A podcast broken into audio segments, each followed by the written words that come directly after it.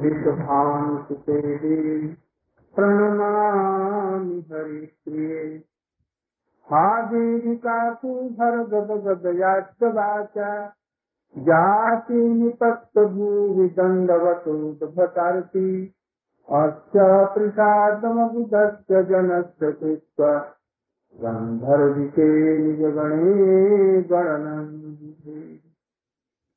अंगुश्यामली छटाभिरभितो मंदे कृतेन्द्रीवरं यद्गञ्जाविदरोऽपिशां विदधतं पट्टं वरश्चरस्या बिन्दारण्यनिवासिनं हृदिलसद्धामाभुरामोदरं राधास्तं दलिने शितोज्ज्वलभुजं नमामि दामोदरं।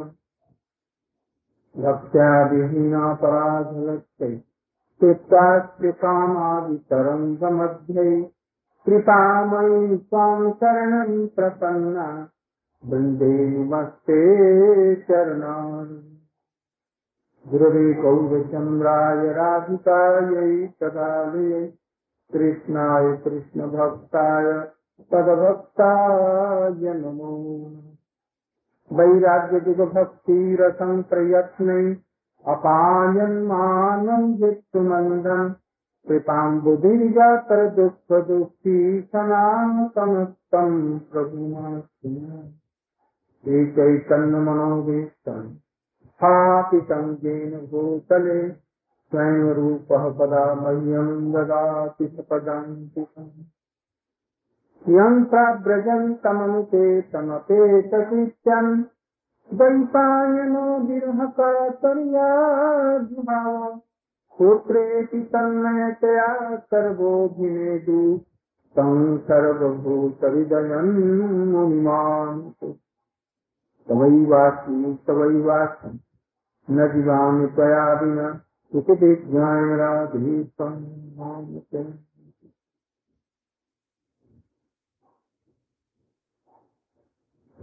मैंने एक वंदना में श्लोक पाठ किया। सनातन गोस्वामी जी का प्रणाम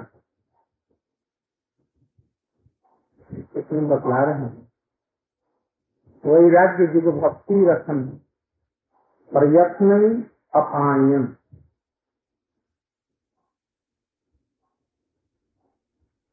सनातन गोस्वामी दया के समुद्र है, क्योंकि चैतन्य महाप्रभु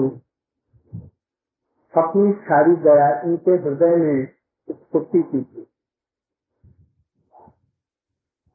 जितने भी चैतन्य महाप्रभु जी की शिक्षाएं हैं उन्होंने अनुग्रह पूर्वक सनातन गोस्वामी के हृदय में सबको उन्नत किया। इसलिए सनातन गोस्वामी बड़े दयालु, जैसे दयालु चैतन्य महाप्रभु।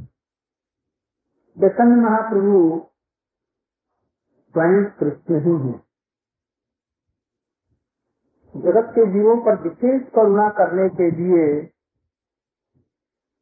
जो तुच्छ जीव जो साधन भजन भी नहीं करते ऐसे बहुत जीवों को सरल से सरल, सहज से सहज सभी लोग इसको अंगीकार कर सके, जिसमें पैसा खर्च न हो, जिसमें बुद्धि खर्च न हो, जिसमें दिमाग खर्च न हो, जिसमें कोई अड़चन न आए। सभी लोग, सभी जाति के लोग, स्त्रियां, बूढ़े, बालक, पशु पक्षी, तृण गुल्म लता तक भी इसको ग्रहण करते। इसलिए चैतन्य महाप्रभु के रूप में कृष्ण ही पधारे थे, जो भी राधा जी का भाव लेकर के और उनके अंग कांति भाव किस ले लिया। स्त्रियों में दया किससे होती है? राधा जी दयालुता की सीमा है, इसलिए विशेष करके उनका हृदय दिया, उनकी भावना को दिया। कृष्ण की शिक्षा, कृष्ण का आचरण हम नहीं ग्रहण कर सकते, कभी नहीं कर सकते, किंतु राधा जी का कृष्ण के प्रति जो आचरण और प्रेम और सेवा है उसे हम ग्रहण कर सकते हैं।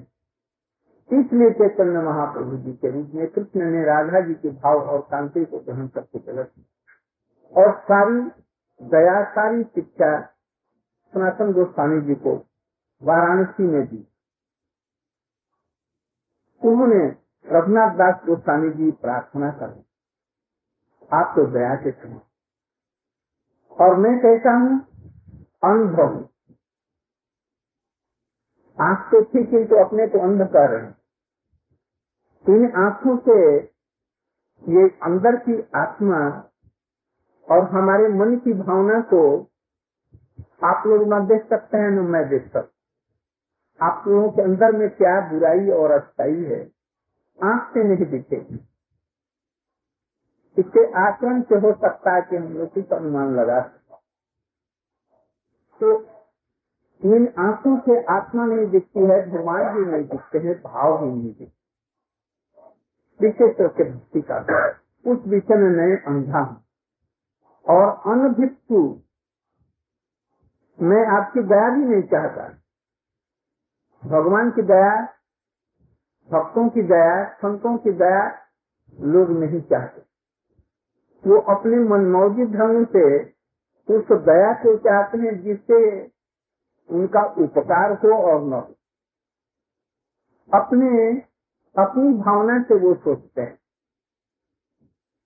इसलिए कहते हैं कि मैं आपकी दया को लेने में भी उत्सुक नहीं था, किंतु आप ऐसे दयालु हैं जो मैं नहीं चाहता था। जैसे छोटा बालक कोई चीज देने पर, दूध भी देने पर वो नहीं लेता है, रोता है, जबरदस्ती उसको देने पर धीरे धीरे उसको लेता है। एक बछड़ा है, उसके पेट में कीड़ा पड़ गया और उसको नीम के पत्ते पीस कर दिए जाए रस तो वो ठीक हो सकता है। दवा कड़वी है, वो लेना नहीं चाहता। एक बांस के बांस का बनाया और उसमें थोड़ा सा पतला सामने का कर दिया, उसमें भर दिया है और बछड़े का गला पकड़कर ऊंचा कर दिया, उसमें ढाल दिया जबरदस्त। और जब तक वो निगल नहीं गया तब तक पकड़े रखा। वैसे हम लोग परमार्थ के विषय में अंधे हैं। वो कह रहे रघुनाथ दास, मैं अंधा अनुभव मैं चाहता नहीं था, किंतु सनातन गोस्वामी ने जोर पूर्वक वैराग्य रस से युक्त भक्ति रस हमारे मुख में डाल दिया, हमारे कानों में डाल दिया। अब मैं उनकी दया को समझता हूँ कि उनकी दया क्या है। हम लोग का भी ऐसे, चैतन्य महाप्रभु भी ऐसे ही दया देने के लिए उत्सुक। कहाँ कहाँ गए, दक्षिण भारत में, उत्तर भारत में, पूरब भारत में, कहाँ नहीं गए। ताकि मैं सस्ते रूप में मैं जो दया की झोली ले आया हूँ, कुछ फल लाया हूँ, मैं बेचने के लिए वाराणसी में आया हूँ। जब ये लोग नहीं लेते तो कम मूल्य में ही बेच दूंगा। केवल श्रद्धा भी यदि होगी तभी मैं दे दूंगा। मैं चाहता हूँ कि माल अपना नॉल लौट आकर के ले जाओ, और किस भर तुम नहीं लेंगे तो माल अपना लौटा ले जाऊंगी।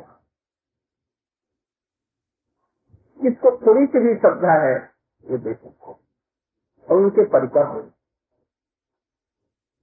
बड़े तैयारी हो। इसलिए श्रीमद भागवत में के श्लोक आया है,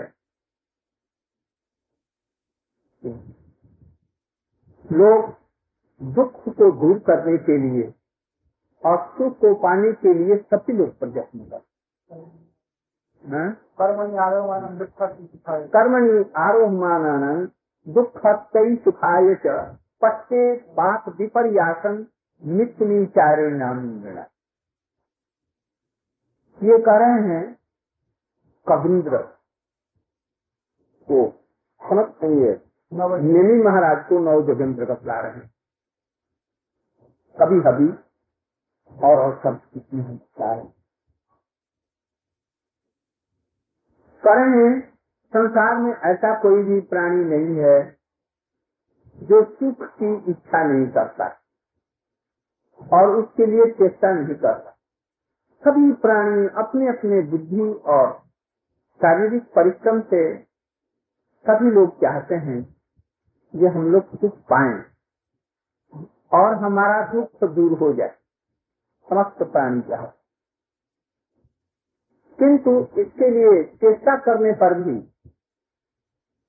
अभी राष्ट्र संघ के माध्यम से समस्त देशों के लोग एकत्रित हो रहे हैं, चेष्टा कर रहे हैं या लड़ाइयाँ रुक जाए, सभी लोग शांति से रहें, सुख पूर्वक रहें, कोई दुखी न रहे। किंतु होता है उल्टा, हो नहीं रहा है। कोई समस्या ही नहीं इस चीज को। भारतवर्ष की स्थिति लीजिए, सभी लोग चाहते हैं कि हम लोग सुखी रहें और समस्या और जटिल से जटिल तर और जटिलतम होती चली चली जा रही है। क्यों होती जा रही है, इसके लिए बतला रहे हैं। जो यथार्थ में सुख है और किस रीति से वो पाया जा सकता है, लोग समझ नहीं पाते। ये तरीका नहीं, उल्टा परिणाम हो जाता और दुख हो जाता है। इसलिए चैतन्य महाप्रभु ये जगत में आए, उन्होंने देखा क्या समय कुछ विपरीतता चल रहा है। समस्या क्या चीज है, खाने की कमी नहीं है, रुपये की भी कमी नहीं है, आदमी की कमी नहीं है, कमी तो किसी चीज की नहीं है, बुद्धि भी बड़ी है, मेडिकल इतनी उन्नति हुई है कि नए रूप में पुराने को बदलकर प्रत्यारोपण कर देते हैं। दिमाग हृदय गड़बड़ हो गया था, हृदय में भी प्रत्यारोपण करने की विधियां सब आ गई। एक रसोई घर से लेकर और एकदम लोकसभा तक कैसी कैसी सब उन्नति हुई है, लोग चमत्कृत हो उठते हैं, बहुत उन्नति। किंतु एक चीज की साथ ही साथ में विडम्बना थी है, वो क्या, एक तो, तो इन आधुनिक सब इन्वेंशन से जो दूर था वो निकट आ गया। एक गुलाब दूसरे के निकट में मुट्ठी में जैसे आए। पहले लोग सारा जीवन चल करके भी जिस जगह में दूर पर उतने दूर में नहीं आ सकते थे, अब पाँच सौ घंटे के अंदर में कहाँ अमेरिका, कहाँ इंग्लैंड और कहाँ उत्तरी ध्रुव, कहाँ दक्षिणी ध्रुव, वहाँ पर आदमी पहुंच जाते हैं। कम्युनिकेशन की कितनी उन्नति हुई, सब विषयों में उन्नति आश्चर्यजनक की हुई। लोग एक दूसरे के निकट आ गए, ये बात तो ठीक है, किंतु सब लोगों में परस्पर संघर्ष होने पर भी, सब निकट आने पर भी हुआ क्या, दो दिल एक परस्पर नहीं मिले, दिल की दूरी अलग हो गई। आप लोग सभी लोग अनु, अनुभव कर रहे हैं, दो दिल नहीं मिले। जगत दुनिया आई, कलकत्ते में हम देखते हैं बड़ी बड़ी भीड़ होती है, इंग्लैंड और लंदन इत्यादि की या अमेरिका की मैं नहीं कर सकता, न्यूयॉर्क मैं नहीं गया, किंतु अंततः कलकत्ते में देखता हूँ इतनी भीड़ कि रोज दस बीस पचास घटनाएं होती हैं। किंतु जब घटना हो जाती है तो कोई एक आदमी जो गिर गया उसको उठाने वाला, सहारा देने वाला, लाखों तो आदमी उसमें चल रहे हैं। एक आदमी के एक आदमी मार दिया, वहाँ मारने पर थोड़ी सनसनी फैली, ठीक जैसा का तैसा, कोई सहारा देने वाला, पूछने वाला नहीं कि क्या हुआ। दुख में कोई सहानुभूति देने वाला नहीं। ये तो रही समाज की बात, अपने घर में भी पहले पति और पत्नी का हृदय जो निकट रहता था, बैंक बैलेंस अलग रहने लगा दो ना? क्यों? क्योंकि हृदय की दूरी हो गई। सबके लिए नहीं कह रहा, किसको, अधिकांश रूप में ऐसे स्त्री अलग बिजनेस कर रही है, पति अलग बिजनेस करता है, पुत्रों पर कन्याओं पर उसका प्रभाव पड़ता है। वो धमकी देती है, ये धमकी देते हैं, हम नहीं रहेंगे इस साथ, हम भी काम करते हैं, आप भी काम करते हैं। पिता और पुत्र की दूरी और बढ़ गई है। जहाँ थोड़ा सा बड़ा हुआ, पिता से मिलती नहीं, अरे घर में तो रहता है दो चार घंटे रहता है, बाहर ना, बाहर की हाव भाव ऐसी बन गई। और वो विचारी, उनका विचार दास्यानी थी और पुराना विचार उनका हो गया, और हम अब नए हो रहे हैं। अब नया और पुराना दोनों का बोतल में, एक बोतल में नहीं चलता। दूध की ये समस्या है। आत्मा की जो खुराक थी, आत्मा की खुराक समझ रहे हैं ना, आत्मा की, वो खत्म हो गई और शरीर का खुराक बढ़ गया। शरीर का वैभव, शरीर का मंडन, शरीर का श्रृंगार और शरीर की भूख काम बढ़ गए, और आत्मा की भूख धीरे धीरे धीरे नहीं कुछ मिलने से वो शांत होकर के आत्मा दुर्बल हो गई, और शरीर जो तामसिक तामसिक भावनाएं बढ़ गई। ये जीव की समस्या है। प्रेम देखने को कहीं नहीं मिलता, बहुत कम, बिरले ही प्रेम मिलता है। चैतन्य महाप्रभु ने देखा ये तो बड़ी विकट समस्या है। इसलिए उस प्रेम का प्रचार करने के लिए जो जीव भगवान से प्रेम करे, सब में प्रीति रहे, सभी लोग परमात्मा को समझे,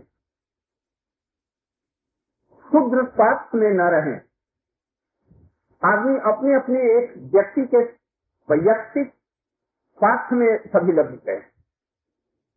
सामूहिक स्वार्थ की बात कोई कल्पना नहीं करता। आज हमारे राष्ट्र को देख लीजिए, विश्व के राष्ट्र को देख लीजिए, सर्वत्र एक ही दशा है। इसलिए चैतन्य महापुरुष जी ने क्या किया, नाम के माध्यम से उन्होंने प्रेम की माला सबके गले में पहनाने की चेष्टा। नाम एक बिना पैसे का साधन है। कोई भी व्यक्ति, चाहे बूढ़ा हो, नया हो, हिंदू हो, मुसलमान हो, सिख हो, ईसाई हो, क्रिश्चियन हो, वो भगवान का नाम कर। इससे नहीं कि दरिद्र लोगों के साथ में मैं बैठ करके मैं धनी हूँ इसलिए भगवान का नाम नहीं कर सकता, ऐसी कोई बात नहीं।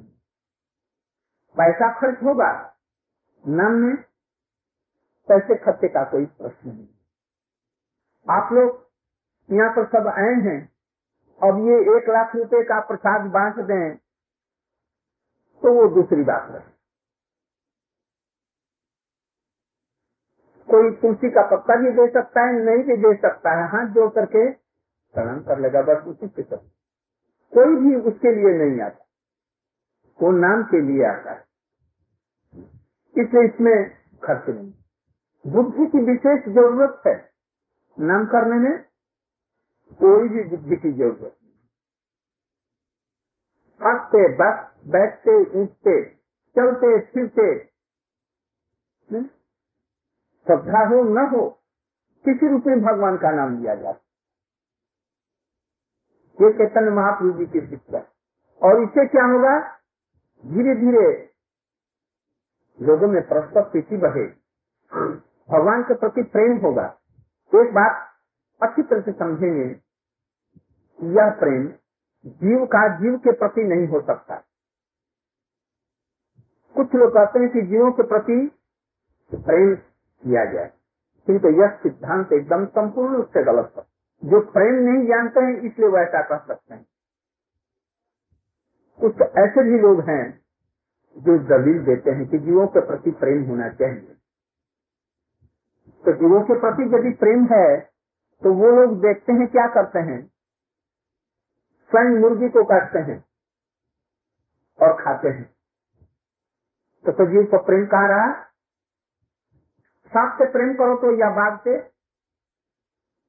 यह संभव है, खा जाएगा।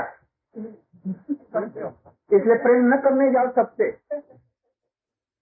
यह प्रेम केवल मात्र भगवान के प्रति होनी चाहिए है? उनके प्रति दया का भाव हो, उनके प्रति मैत्री का भाव हो सकता है, उसके माध्यम से प्रीति उनके प्रति हो। यह प्रेम केवल मात्र भगवान के प्रति होगा। यदि वो जीव के प्रति करेगा तो वो काम भावना हो जाएगी। काम में और प्रेम में अंतर है। प्रेम निस्वार्थ अपने सर्वस्व दे देना पड़ता है। ये भगवान के चरणों के लिए ही संभव है, क्योंकि हम उनके अंश हैं। जीव के लिए ये संभव नहीं हो सकता। इसलिए भगवान के प्रति प्रेम होना चाहिए और जीवों के प्रति प्रीति भरी मैत्री, सेवा भरी मैत्री और दया पूर्वक मैत्री। और जो लोग बहिर्मुख हैं उनको इसलिए उनसे कोई व्यवहार न रखते कि व्यवहार करने में आपको गड़बड़ी होती है, इसलिए उनसे सावधान हो। और संभव आप में शक्ति है तो उनके प्रति की व्यवहार ऐसा कीजिए यदि आप सुधार सकते हैं तो। एक छोटा सा उदाहरण लेकर के आप लोगों को,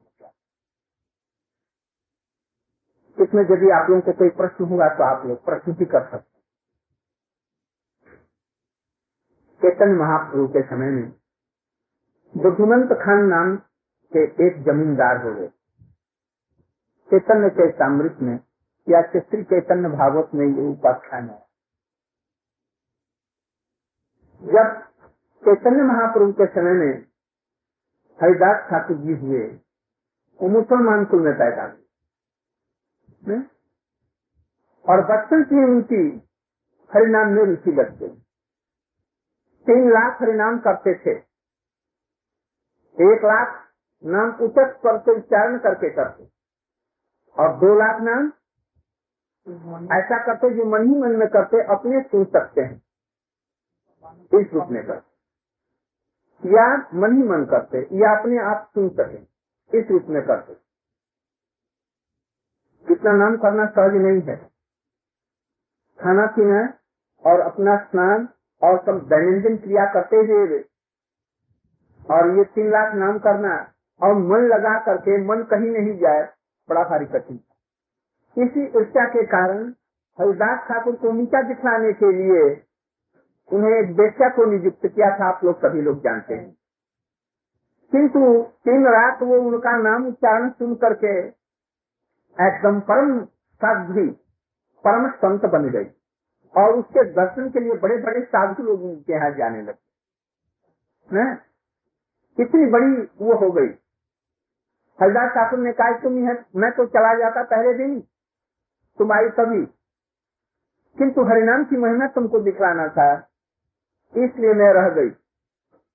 अब तुम इसी स्थान पर आ जाओ और ये स्थान मैंने तुमको दे दिया। घर में तुमने जितने रुपए कमाए हैं वो सबको दान, जिसको इच्छा उसको दे आओ और केवल यही कपड़ा जो तुम पहनी है साधारण इसी को पहन करके आ जाओ। बस वो सब कुछ दान देकर, घर का सब कुछ, कपड़ा लत्ता रुपया पैसा आभूषण सब कुछ दे करके और उस स्थान में आ गई। न कि ये तुलसी का चबूतरा है, बस इसी की रोज तुम परिक्रमा करना, पानी देना और इसकी सेवा करना और तुम हरिनाम करो। खाने पीने की चिंता मत करना, वो तुम्हारे पास में बहुत आएगा, किन्तु तुम उतना ही रखना जितना तुमको जरूरत है और बाकी लौटा देना। हरिदास ठाकुर उसको रख करके और चले गए और वो हरिनाम करने लगे। बड़े बड़े लोगों ने सुना और सभी लोग उसके दर्शन करने के लिए, बड़े बड़े संत लोग थे, वैष्णव लोग थे, सभी लोग आने लगे और कुछ कुछ हाथों में फल मूल जैसा जिसका है वो लेकर के आए। वो उसमें जितनी जरूरत होती उतनी रख लेती और बाकी सब लौटा देती नहीं लगती और निश्चिंतन दिन ही होकर के वो नाम करने लगी। इस तरह से बंगाल भर में उनका आदर हो गया। वो जो रामचंद्र खान था, इस पाप के कारण, संतों का विरोधी होने के कारण, महाप्रभु का विरोधी होने के कारण वो कुछ और बढ़ गया। वो सुबुद्धि राय का है, तो सुबुद्धि राय के मैं दूसरी में चला गया। सुबुद्धि राय नाम के एक जमींदार थे, वो हुसैन का बादशाह उनके यहाँ पहले कर, राज कर्मचारी था, उनके यहाँ काम करता था। उसको किसी चीज का सिक्का दिया, ये काम करना है, ये जिम्मेदारी तुमको देते हैं, उसमें से शुल्क लेकर और फिर हमको उसमें से एक लाख रुपया दे दें और बाकी तुम्हारा रुपया रहेगा। वो एक लाख के बदले में दस लाख रुपया उठाया और इनको एक पैसा नहीं दिया और सभी खा गया। उन्होंने उसको बुलाया, ताकि तुम सब रुपये खा गए और तुमने हम, हमको दिया नहीं। उसका कुछ बिगड़े और उसको राज्य से हटाया नहीं नौकरी से, किंतु उसको कोड़े लगवा दिए और कोड़े लगने से उसको घाव हो गया, फिर कुछ दिनों में सूख गया। बाई चांस वही अब बादशाह बना, इनके ऊपर वाला भी चला, इसके ऊपर भी हो गया। ये तो उसके छोटे राजा थे और वो उनके ऊपर का हो गया। अब वो जो बादशाह हो गया बंगाल का, तो एक दिन स्नान कर रहा था और उसकी बेगम उसको स्नान करा रही थी। तो स्नान कराते कराते उसने देखा कि पीठ में दाग गया। तो उसने कहा, जिसे आपके पीठ में ऐसा दाग क्यों हो गया? तो तुमको कोई जरूरत नहीं, तुम हम जल्दी से स्नान करा दो, हम चले। उतारने की कोशिश कर रहे हैं और वो बार बार जिद करने लगी कि बतला दीजिए आपको कैसे दाग है। अंत में बाध्य हो करके उनको बतला, वो कहा उसने, यदि नहीं कहेंगे तो अभी मैं मरती थी विष खा करके, तो विष मरने से अच्छा तुमको बतला दे। उन्होंने बताया कि जब मैं नौकरी करता था पहले इनके यहाँ से बुद्धि राय थी, तो इन्होंने मालगुजारी वसूल करने के बाद में मैं सब खा गया, इसलिए उन्होंने हमको दंड स्वरूप एक कोड़ा मरवाया था और फिर बाद में हमको क्षमा कर दिया और उसी काम में लगा दिया और उसके बाद ही मैं किसी प्रकार से बादशाह हो गया, इसलिए इनकी सहायता से बादशाह हुआ। उसने कहा, जैसे घोड़ा मरवाए और इसका तो प्राण आपको लेना पड़ेगा, प्राण दंड देना पड़ेगा, किसी प्रकार से इनको मारना है, बहुत एकदम जिद कर। अंत में वो प्राण लेने के लिए तैयार नहीं। उन्होंने उनको बुलाया और कहा जी अच्छा एक बात करो। उन्होंने बदने में पानी लिया और लेकर के खुद पिया और उस पानी को उनको पिला दिया, मुख में लगाकर पिया तो उन्होंने नहीं, मुख में लगा दिया। और उस समय की रीति ऐसी थी, यदि कोई मुसलमानों का पानी छुआ हुआ पी लिया तो वो मुसलमान हो गया, और उसके लिए प्रायश्चित करके तब हिंदू होना बड़ा भारी कठिन।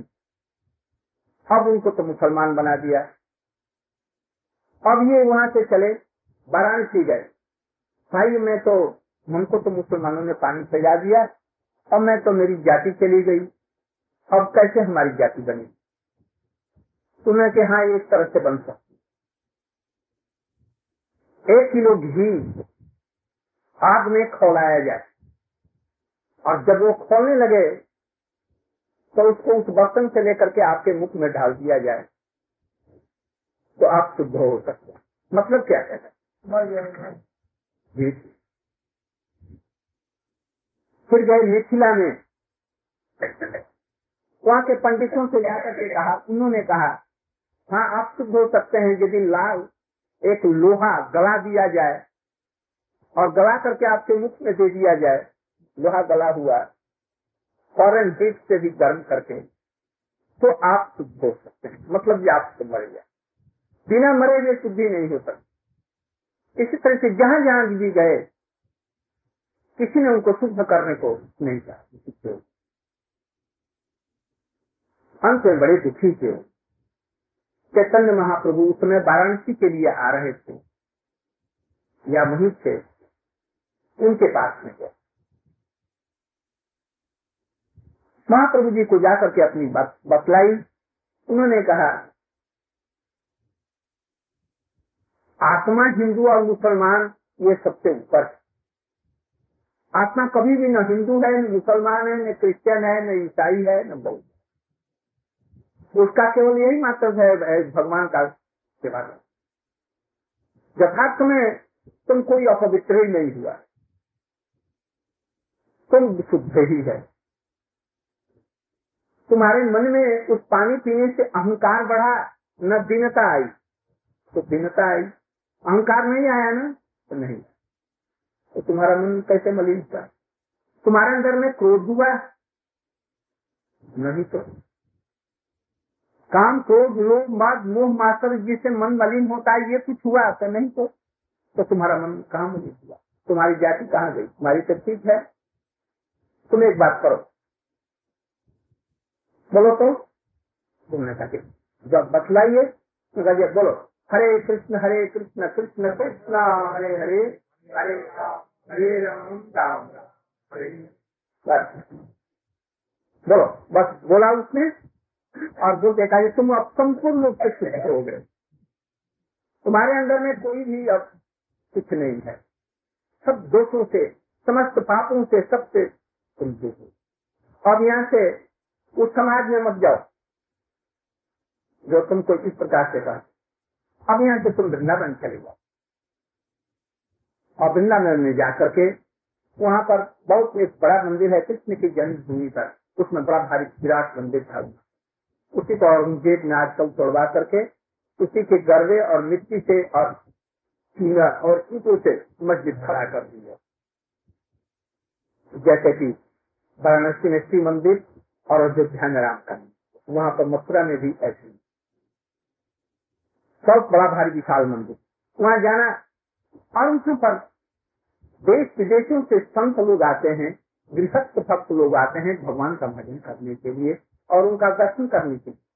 तुम निचली सीढ़ी पर बैठना और पहले दर्शन करके आ करके और यही हरिनाम करता रहना।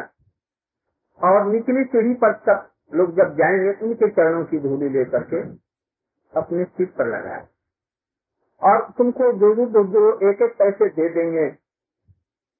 मैं जमींदार था, तुम उसको फेंक मत देना।